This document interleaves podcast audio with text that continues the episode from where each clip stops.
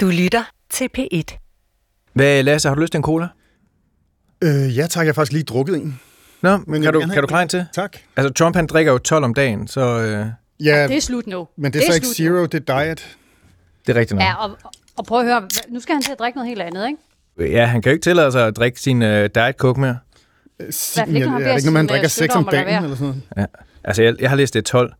Men altså, nu snakker vi Coca-Cola. Måske vi skulle kalde det Woca-Cola i stedet for. Uh. Var du frisk der, Lasse? Jamen, det er ikke mig, der har fundet på det. Det er konservativ på Twitter. Man skal bare øh, gå på, så får man en masse inspiration.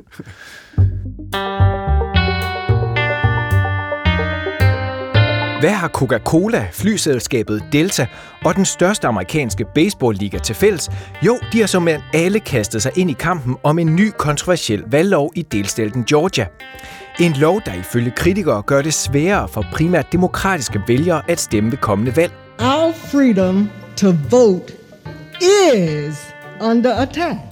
Og så skal vi altså også snakke om en spritny og meget ærlig bog, der er udkommet i denne uge. I went one time for 13 days without sleeping and smoking crack and drinking vodka exclusively throughout that entire time. Ja, hvem er det, der har været vågen i 13 dage, mens han røg crack og drak vodka? Et lille tip, det er Joe Bidens yngste søn. Han var hovedperson i Trumps første rigsretssag, og så har han måske, måske ikke mistet en laptop et sted i Delaware. Ikke woke som i Coca-Cola, vel? Det er woke på en anden måde. Det må man sige, ikke? Ja. kan I gætte, hvem det er? Det skulle vel ikke starte med H og slutte med Ø? Hunter Biden. Simpelthen. Det er ham skal vi altså vende i, øh, i slutningen af den her udsendelse. Det er sorte får i amerikansk politik. Ja, det tør siges. Med noget hvid parmesanost. Det her, det er DR's USA-podcast Stjerner Striber. Mit navn det er Lasse Berg Sørensen, og jeg er journalist på DR's udlandsredaktion. Og med mig i dag, Lasse Engelbrecht, journalist, USA-specialist og Coca-Cola aficionado Og historiker. og historiker, selvfølgelig. Jeg ved næsten ikke, hvad jeg skal sige. Er det en undskyld til Trump, for vi drikker zero og ikke diet? Ja, men det var lige, hvad jeg havde. Det er jeg ked af. Du er kommet hjem fra sommerhus. Ja, det er jeg. Det var jo højdramatisk sidste, sidste uge, det var, hvor det foran Vi. Netto i Vi, det foregik. Nu er vi tilbage i studiet, så føles lidt bedre. Det er mere trygt. Det er enormt dejligt at have dig i studiet i stedet for for en parkeringsplads. det er dejligt at være her. Lilian Gerolf Kratz, USA-korrespondent. Lasse Berg Sørensen. Jeg er tilbage i Washington D.C. Har nu øh, sluppet ud af den der lufthavn, hvor jeg hele tiden skulle konkurrere med hende der på den store announcer speaker. Så ja, jeg er tilbage i Washington. Lilian, er du blevet vaccineret? Ved I hvad? Klokken 16 i dag, min tid. Dang, dang, dang. Første skud i min arm. Det sker Sådan. simpelthen i dag. Fedt. Sådan. Pfizer eller Jonathan? Pfizer. Pfizer. Pfizer. Ja, det er Pfizer. tillykke? Yes. Tak for det. Tak for det. Jeg kunne se, at Steffen også var, havde fået sit første stik. Ja, ja. Jamen, han er jo senior i forhold til mig, så han må jo komme foran. Det, det er så okay. Jeg lader pladsen for de gamle. Oh, tænk, han hører det her. Men I har totalt fart på derovre i USA. Er det ikke alle, der, kan, der har fået den tilbudt inden, øh, inden maj nu? Jo, altså man må jo sige, i, i betragtning af, hvor, hvor dårligt USA håndterede selve pandemien, da den ramte, så øh, er vi jo, altså USA er jo nærmest som skudt ud af en kanon, det gælder om den her vaccineudrulning. Forleden dag var vi oppe på 4 millioner vacciner øh, på en dag, der blev givet. Ikke? Øh, så man må sige, succesen, øh, Biden-administrationen har fået sat i gang med at få det her rullet ud, det, øh, det er altså noget, der kan mærkes. Hvad hvad er deres hemmelighed, Lilian? Altså, hvad, øh, det, for det er jo ikke sådan et offentligt system, som det vil være her i Danmark. Vel? Hvad, hvad, hvordan bliver det gjort så hurtigt i så mange forskellige stater med så mange forskellige myndigheder og sådan noget, tænker jeg? Ja, det er et godt spørgsmål. Selvfølgelig er der også forskel fra stat til stat, men de er i hvert fald for, formået at få sat hele det der administrationsapparat i gang, fordi vaccinerne var der jo. Øh, så den store udfordring var jo at få dem fra fabrikkerne og så ud i armen på amerikanerne. Der har de altså formået at få sat den der fødekæde i gang, der skal sørge for at få dem afsted, få folk, øh, der er i stand til at kan give de her indsprøjtninger klar rundt omkring i USA, og det er altså gået på rekordfart. Der må man altså tage hatten af. Nå, men Lilian, hvis du skal vaccineres klokken 4, så må vi hellere se at komme i gang. Let's do it. That's a serious question, right? That's acceptable to me. Come on. Nu skal vi en tur sydpå. He's leaving, leaving on that midnight train in Georgia. Altså sidst vi talte om Georgia, der hørte vi jo Ray Charles. Øh, så nu Så lad os tænker jeg, knipse med, det er altså et fedt nummer. ja, det er et fedt nummer, ikke? Det er Gladys Knight. and the Pips med Midnight Train to Georgia. Og sidst vi snakkede om Georgia, det var fordi, de holdt det her ekstra valg, øh, hvor de skulle finde de sidste to øh, senatspladser, der jo viser at blive afgørende for demokraterne, hvor de jo har et øh, snævert flertal. Men nu er der altså ballade igen. Republikanerne, der sidder på magten i Georgia, har vedtaget en ny valglov, der i uvis er blevet mødt med protester og skarp kritik, især fra demokrater. En lokalpolitiker i Georgias kongres, en 29-årig kvinde ved navn Park Cannon, blev sågar anholdt i kongresbygningen i Atlanta, da hun i protest mod den her lov bankede på guvernørens dør, mens han underskrev loven. She is an elected representative. Why are you arresting her? Why are you arresting her? Ja, og så blev hun ellers slæbt ud af kongresbygningen. Lilian, den her nye lov gælder jo altså kun i Georgia. Hvorfor er det, den har fået så stor opmærksomhed i resten af USA? Ja, altså på den, på den helt store klinge, så er det jo simpelthen demokratiets byggeklodser, der er i spil her. Ikke? Det, er, det er kampen om magten og hvem, der skal have den, der er på spil. Og derfor så har Georgia og delstatens øh, nye valglov her jo fået hele USA's opmærksomhed, fordi det er jo ikke kun Georgia, vi taler om. Øh, vi taler om, om stater, som i, de, i det nationale valg, vi lige har været igennem, øh, enten vippet til demokraternes fordel, eller demografisk set står til at kan vippe øh, fremadrettet i, i andre valg. Ikke? Man skal huske, at sydstaten Georgia jo stemte på Biden som præsident, øh, men vælgerne, som du var inde på før, skiftede jo også farve på delstatens to senatorer, og sendte for første gang to demokrater afsted til Washington, hvor den ene er sort. Og det er altså aldrig sket før i sydstaten Georgias historie. Så republikanerne var i chok. Øh, så, så valget i Georgia betød jo simpelthen, at republikanerne mistede flertallet i senatet, og dermed magten her i Washington. Ikke? Så hvis vi koger det ned, så handler det her jo dybest set om, hvor svært det skal være at gøre brug af sin demokratiske ret til at stemme fremover, og hvem der har, hvad skal man sige, bedst øh, adgang til magten i, i, i USA. Okay, så det er altså den helt store klinge, det her øh, er op på.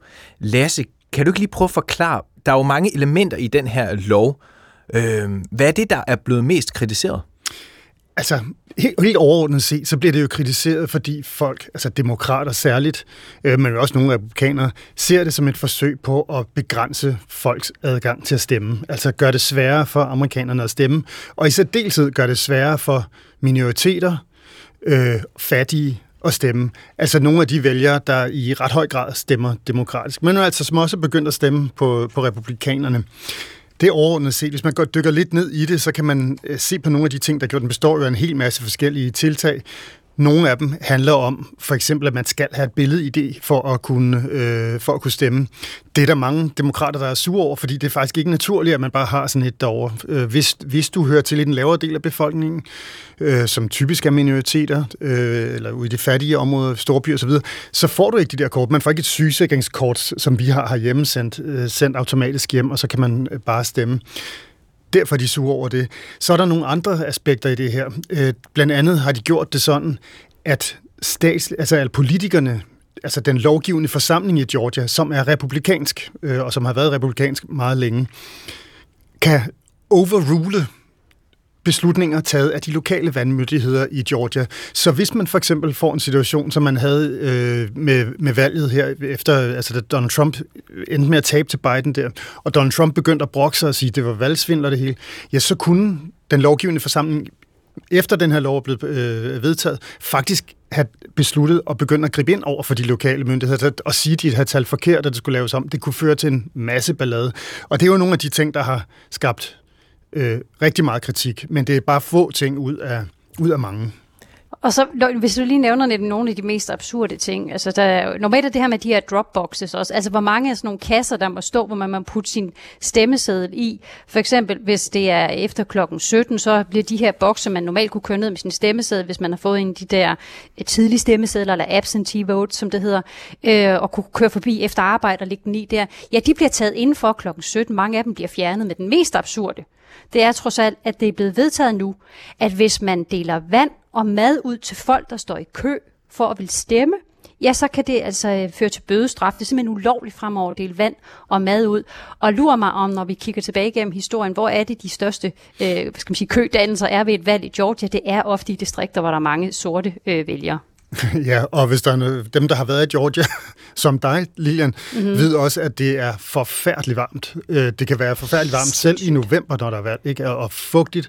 Og hvis man, som det ret ofte sker i Georgia, særligt i de her distrikter, du lige nævner omkring storbyerne, så står man jo i kø i timevis. Prøv at høre, ved sidste valg, der var der steder, hvor folk stod i kø i 11 timer. 11 for at få lov til at give. uden mad og vand, det, er jo, ja, og vi, det gør det umuligt. Exactly. Ikke? Vi taler altså ikke hvide valgdistrikter, vi taler der, hvor der primært bor mange sort, fordi der, der har man begrænset antal stemmesteder i forvejen, og hvor mange valgmaskiner der er de her steder. Altså, det er i forvejen sværere at stemme, hvis man er sort. Sabin is in the courtroom, but America's on trial. Loven blev skabt af republikanerne efter valget i efteråret 2020 for at forhindre snyd, som det Donald Trump jo blev ved med at påstå, øh, der var The Big Lie, vi har talt om, uden skyggen af beviser. Det var i hvert fald sådan, at guvernøren Brian Kemp han forklarer den her lov. We quickly began working with the House and Senate on further reforms to make it easy to vote and hard to cheat. The bill I signed into law does just that den form for svindel, man kan lave ved at for eksempel have et fake ID, øh, det sker nærmest ikke, og slet slet ikke i, i det antal eller det tal, det skal ske, hvis man faktisk skal, skal kunne tippe øh, nogle valg, heller ikke selvom valgene er, er, er meget tæt. Men jeg synes, det der er vigtigt er, i forhold til den kritik, som, altså nu er demokraterne sure, de siger, at det her det er et forsøg på at, at stikke deres vælgers muligheder for at stemme. Republikanerne siger, I skaber jer, vi er bare ude på at lave færre og, og frie valg, sådan skal det være det udsagn for republikanerne er ret hult, når man ser, som Job Kemp han selv jo kommer ind på her, ser hvornår alt det her er blevet forhandlet igennem øh, og blevet aftalt. Det blev det, mens Donald Trump rejste rundt og kørte sine store valgsvindelsteorier øh, teorier af. Og han havde rigtig meget held med, med de lokale politikere i Georgia. Altså det vil sige, mens Giuliani, sågar, altså øh, Trumps advokat, som førte an i den her valgsvindelskampagne, han var simpelthen i den lovgivende forsamling i Georgia og talte til dem, demonstrere, hvordan der var foregået valgsvindel. Altså forkert. Det passer simpelthen ikke, det han sagde. Det var løgn og latin, de ting, han, han fremførte. Inden i det samme rum mens de har forhandlet den her lov på plads, at det er foregået. Det siger jo ret tydeligt, hvor det er, de kommer fra, øh, republikanerne, til en del af de her stramninger. I hvert fald, det virker rimelig underligt, hvis ikke motivationen skulle være at få has på demokratiske stemmer efter et valg, hvor de har fået tæsk øh, på, i, i forhold til senatet og præsidenten for første gang, altså siden 1992. Det var også i Georgia, at øh, Donald Trump sagde til den valgansvarlige Raffensperger, at han skulle finde de sidste stemmer, der manglede i en telefonsamtale, og den fik jo en masse opmærksomhed, fordi hvad mente han egentlig med at finde de stemmer? Og Trump argumenterede, jamen det var bare fordi, at, der, at de var måske blevet væk. Andre ville påstå, at, øh, at han forsøgte at tippe balancen, så de vandt i Georgia. Ja, lige præcis. Det er jo ved at blive øh, efterforsket nu, som en sag, hvorvidt at øh, den tidligere præsident har forsøgt at presse embedsmænd til at, citat, finde 10.000 plus stemmer, så øh, hvad skal man sige, øh, valget vil tippe den anden vej. Vi skal lige huske her, at, at valget 2020 er jo blevet kaldt det sikreste i USA's historie, endda af embedsfolk, som var udnævnt af Trump. De blev så efterfølgende fyret. Men øh, i Georgia, der sagde hele striben af de øverste ansvarlige for valghandlingen, som jo er republikanere, igen og igen og igen, at det her var foregået, foregået free and fair. Og når vi taler om, hvorfor det her kommer, som Lasse øh, så, så visuelt flot beskrev med, hvordan det her det foregik dybest set, mens de her embedsfolk sad og talte igen og igen og igen efter den her kritik, ja, så foregik det her altså bag lukkede døre. Så skal man huske, at den berømte Brian Kemp med The Southern Drawl, jeg vil ønske, at jeg kunne øh, fyre den accent af, jo, jo er en total presset mand. Han er den republikanske guvernør in the Peach State, Georgia. Han har om nogen mærket Trumps vrede. Øh, han hamrede løs på ham, øh, da vi øh, ligesom resultatet lå fast og, og forsøgte på alle mulige måder at, at få ham til at ændre det, hvilket han jo ikke kunne. Men han, er, han skal jo genvælges. Der er valg igen øh, i 2022, og han er Øh, jeg skal bare sige mellem os, frygtelig bange for, at den post den forsvinder altså nu, fordi han ikke har Trumps opbakning. Så det her er nok også et forsøg på at, at række ud til de her republikanske vælgere, der tror på den store løgn, som Trump har fabrikeret, altså valget bestjålet fra ham. Ikke? Så nu strammer, vi, nu strammer vi loven endnu en gang, øh, selvom der ikke er beviser for, øh, på, på, på svindel, der kunne ændre på valgresultatet. Altså det her, det er jo faktisk en mildere version end den oprindelige lov, som den var tiltænkt. Der var jo blandt andet et element, der forbød øh, valg i at blive afholdt på søndage, hvilket mm. blev set som et angreb på øh, sorte vælgeres mulighed for at stemme, fordi de ofte gjorde det, når man havde været i kirke som sådan en fælles handling. Den blev så taget ud. Er det er det, man kalder Souls to the Pole, som Souls har været to the Pole, ja. kæmpe succes, ja. som Stacey Abrahams fik sat i værk. Altså, øh, øh, man taler om, Stacey Abraham dybest set var med til at sikre Biden sejren i, i Georgia, ikke? Jo, altså det var, men det var jo, må man gå ud fra, så åbenlyst et angreb på sorte vælgere, at de simpelthen ikke kunne lade det stå det, det, det var jo, altså, det var i modsætning til de andre, hvor man sådan kan sige, ja, det kan være både en fordel og en ulempe for demokrater og republikanere, så var den der sådan, det var så tydeligt, at, at havde de gennemført det, så havde det nok blevet, var den kritik, der er kommet, blevet endnu vildere. Men er der slet ikke noget godt at sige om den her nye lov? Hvis vi taler om den her øh, lov i Georgia og, og fordele ved den, hvis man skal se på den med de briller, jamen der er jo ikke nogen, der, hvad skal man sige, øh, politikere over en bred kamp vil, øh, vil foran en mikrofon alle sammen sige, jamen vi vil sikre, at der ikke foregår valgsvind. Så alt, hvad der kan være med til at sikre, at der ikke foregår den slags, det støtter vi selvfølgelig. Pointen er bare her, at når du ikke har haft en landhandling, hvor man kunne bevise og sige, øh, se det her, det betød øh, massiv svindel. Øh, her er dokumentation for dit, du den datten. Det har de ikke kunne fremvise, derfor er det jo svært at argumentere for, at vi har brug for lige præcis de her stramninger. Hvad er argumentet at, at fjerne de her dropboxes? Hvor, hvorfor skal det være sværere at komme af med sin stemme? Hvorfor skal du køre flere, øh, ved ikke, 50 km for at komme af med en stemmeseddel, hvis du stemmer hjemmefra, og så videre, så videre, så videre. Så på den måde er det svært at se meningen øh, i nogle af de øh, stramninger, vi ser her. Major did not bite someone and penetrate the skin, and the dog's being trained now. Den her valglov, den er jo blevet et nationalt anlæggende og har fået massiv kritik fra venstrefløjen. Også USA's præsident har øh, meldt sig i kritikken. It's sick. It's sick. This makes Jim Crow look like Jim Eagle. I mean, this is gigantic, what they're trying to do. And it cannot be sustained. Ja, det var jo det, Joe Biden... Han det alvorligt. ja, det går han har... Han sagde det jo, det var på hans pressemøde i slutningen af marts, hvor han blev spurgt ind til det her. Og det var der, hvor jeg virkelig sådan stoppede op og spidsede ører, fordi han virkelig sådan understregede, at det her, det var ikke noget, han synes var fedt. Et sick. Øh, og Jim Crow, skal vi måske lige sige, det er øh, dækker over en række love, som øh, der skulle holde hvide og sorte adskilt i flere amerikanske stater op til 60'erne. Øh, også flere virksomheder fra Georgia har meldt sig i koret og kritiseret den nye valglov. Det er The Coca-Cola Company, Georgias store kronjuvel, som ligger i hovedstaden Atlanta. Øh, Delta Airlines har øh, kritiseret den her lov.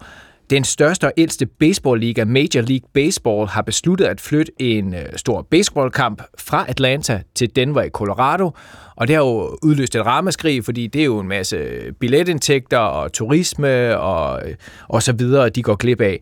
Og det er jo selvfølgelig ikke kun i Georgia, at øh, virksomheder de siger, øh, de kritiserer det her. Også firmaer som Apple, Facebook, Microsoft, Alphabet, der har Google, Amazon, Twitter, Dell, American Express og Bank of America har udtalt kritik, eller i hvert fald udtalt, at de øh, ikke støtter en valglov, som gør det sværere at stemme. Altså Lilian, mange af de her firmaer har jo først udtalt kritik efter, at den her lov blev vedtaget. Hvorfor har de så valgt at kaste ind i kampen nu? ja, hvis vi lige tager det helt store billede, så skal vi huske, at uh, inden det her skete, så stod sorte jo øh, til diverse pressemeddelelser, sorte borgerrettighedsforkæmper og sagde til deres øh, sorte brødre og søstre, på at høre, vi kan flyve med andre flyselskaber end Delta Airlines. Læs. Delta Airlines, vi forventer, I går ud og siger noget nu. Vi kan drikke noget andet end Coca-Cola. Læs. Vi forventer, I Coca-Cola går ud og siger noget nu. Øh, og det, de lagde op til, var jo dybest set en boykot af de her firmaer, ligesom vi så, nu var der inde på Jim Crow før, som vi så i, i 50'erne øh, ved de her berømte, for eksempel busboykots, hvor, som startede i Montgomery, Alabama efter Rosa Parks, hvor man lagde massiv økonomisk pres øh, på hvide forretninger, hvide virksomheder øh, i kampen for at få lige rettigheder for sorte og hvide. Ikke? Så det starter altså med, at de sorte sagde, vi boykotter jer, hvis I ikke gør noget. Okay, så kom de her firmaer ud og sagde, vi tager total afstand fra det her. Særlige firmaer, som jo har hovedsæde eller på en eller anden måde særligt tilknyttet i Georgia. Og hvad sker der så nu? Ja, nu siger øh, hvide republikanere, så som Trump, øh, boykot de her firmaer, fordi de går ud øh, og taler imod den her lov, som jo er fuldstændig nødvendig. Så hvad er vi nede i, som hvis man er Coca-Cola, Delta eller andre, så er du jo damned if you do, damned if you don't. Fordi på begge sider er der altså vrede nu, ikke? Mitch McConnell, som er republikanernes leder i senatet, han blev øh, interviewet omkring det her, og han sagde det på den her måde. You know, Republicans drink Coca-Cola too. and we fly. And we like baseball. Um, this is a pretty competitive political environment in America, as I just pointed out, a 50 50 Senate. If I were running a major corporation, I'd stay out of politics. Oh my god. Sagde han Send det? me your money, sagde but han. butt out. Det er simpelthen, altså det er jo simpelthen topmålet af hyggeleri og vanvid. Det kommer ud af munden på Mitch McConnell, som formodentlig, man kan godt pege på ham som den politiker i Washington gennem de seneste 20 år, der har gjort mest for, at store virksomheder kan putte så mange penge, de overhovedet vil, ind i politik, uden at nogen overhovedet kan spore det. Altså Fuldstændig. fuldstændig åbent sluserne for penge i politik. Er det her, han så begynder at stå og hyle over det, det er jo simpelthen... det, det er simpelthen vanvid. Han siger, "Du- send mig jeres penge, men I skal ikke blande jer. ikke?" ja. Mitch McConnell advarede også amerikanske virksomheder mod at blande sig i politik. My warning, if you will, to corporate America is to stay out of politics.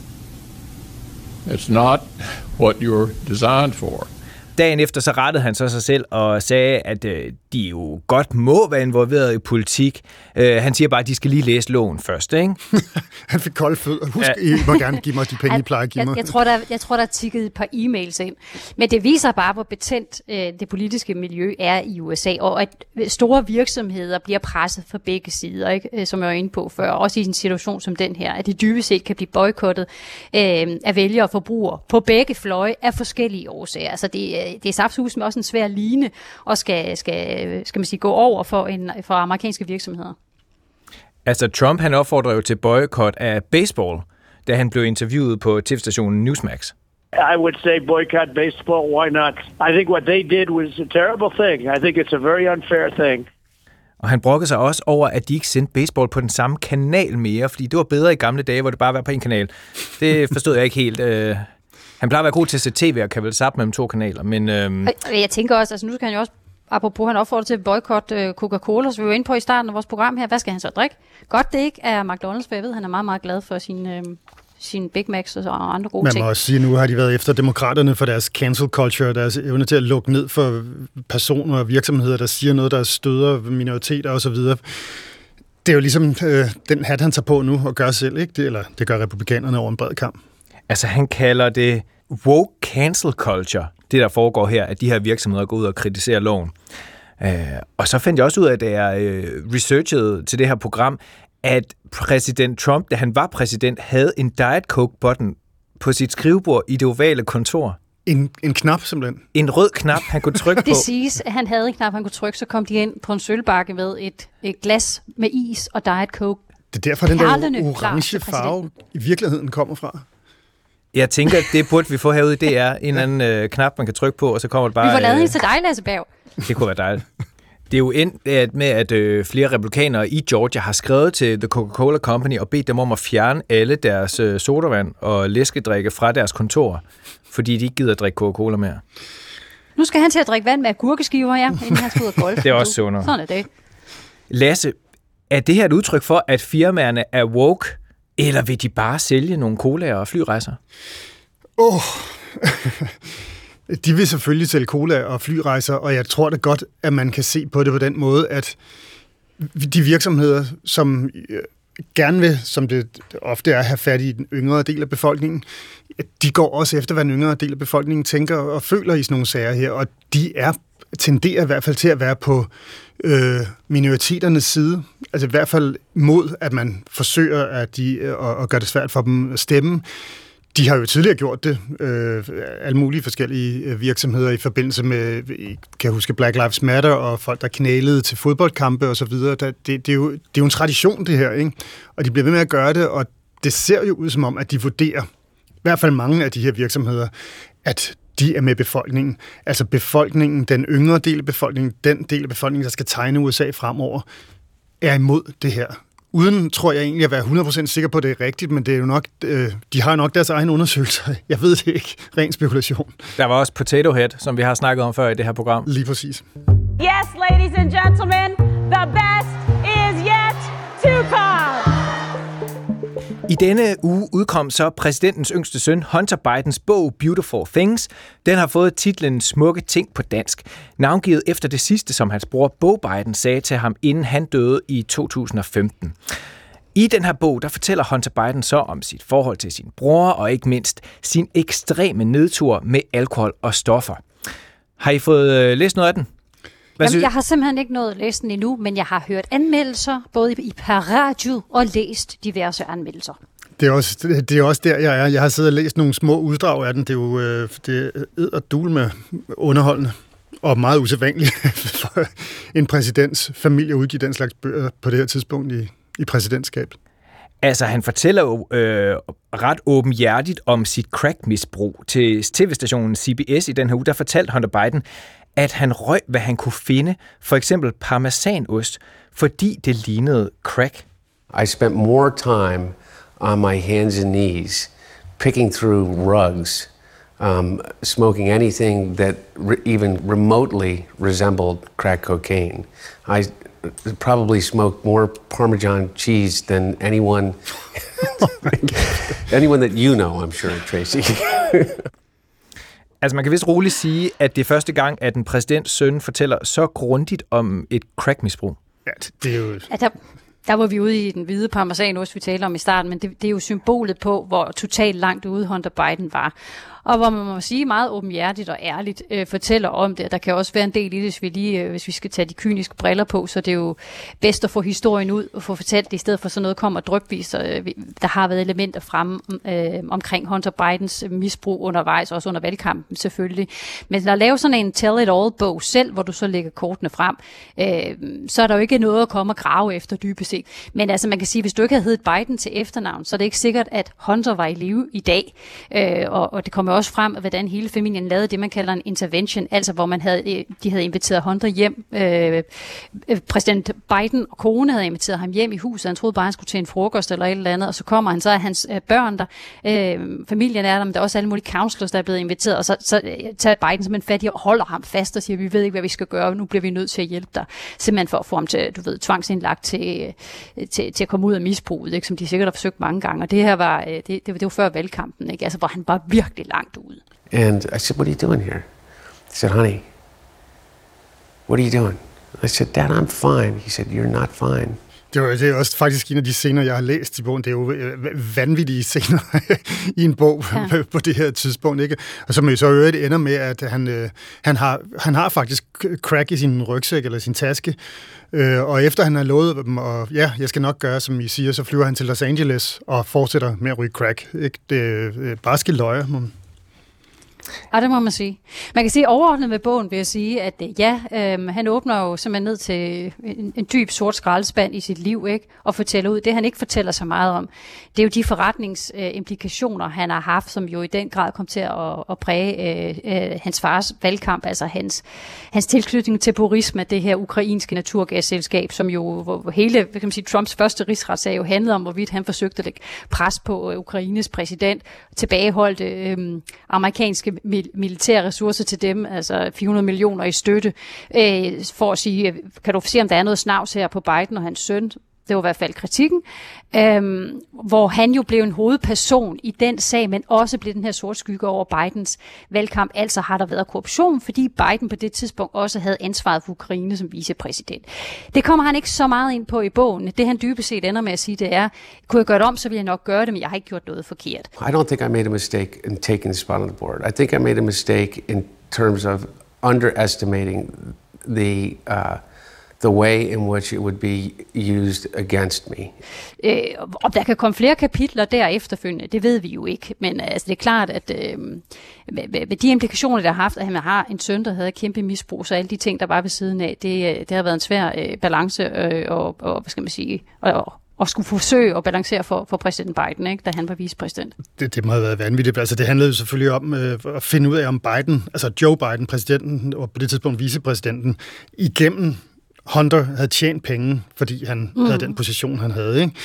Og, og jeg synes, noget af det, der så, øh, var ret sjovt, eller sådan, jeg lagde mærke til i, i bogen i hvert fald, det er den måde, han, sp- så han virker både sådan, han virker måske, ja, nej, han er ikke undskyldende, øh, men det, indimellem virker han lidt sådan, men så slår han fuldstændig over. Øh, og så siger han jo det for nogle fuldstændig andre ting. Han, på et tidspunkt så, så beder han kritikerne af de her, øh, det her lukrative konsulentjob eller han siger, antyder, de kunne også bare arbejde hårdere, så kunne de få den samme succes som, som ham selv. Ikke? Og det her, det foregik i den amerikanske statstjeneste og bla bla og så videre.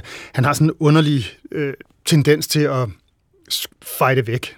Han er ligeglad, selvom det er jo en sag, der på alle mulige måder er halvskummel. Altså det, det kan man ikke komme ud Altså det, det vi selvfølgelig skal huske at understrege, det er, at der blev nedsat et, et udvalg i senatet, som gravede i det her, som altså var nedsat af republikanerne med republikanske medlemmer, demokrater, men republikanerne sad jo på flertallet, øh, som, som grænskede den her sag, de, og der kom en rapport.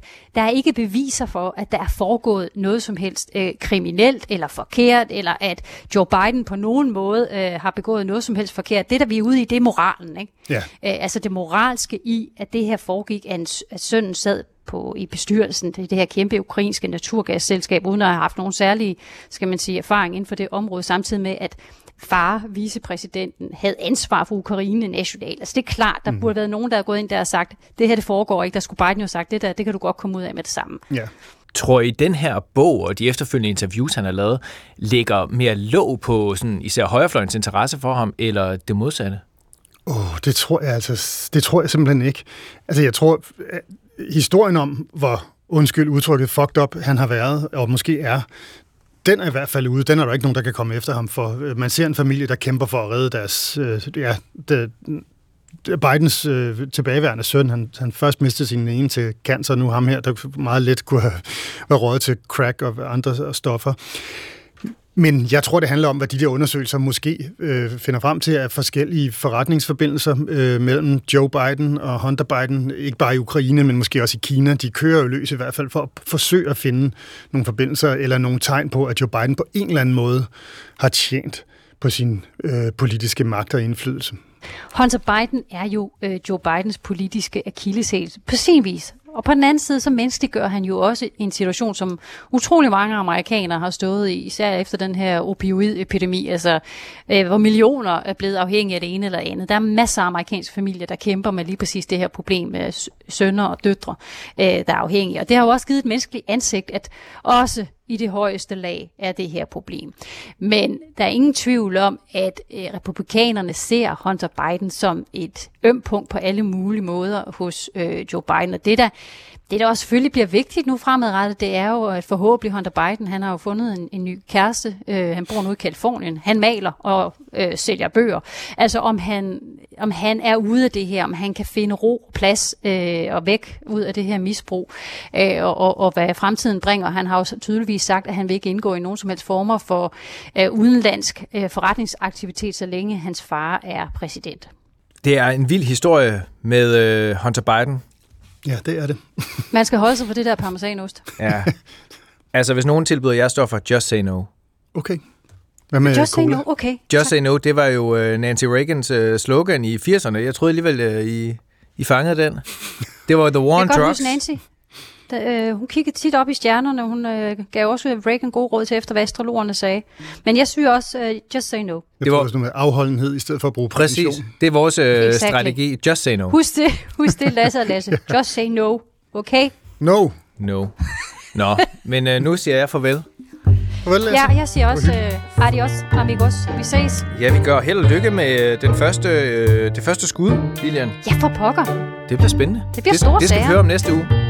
Yes. Kan I have det fantastisk? Ja, lige måde. vi snakkes. Hej. Hej venner.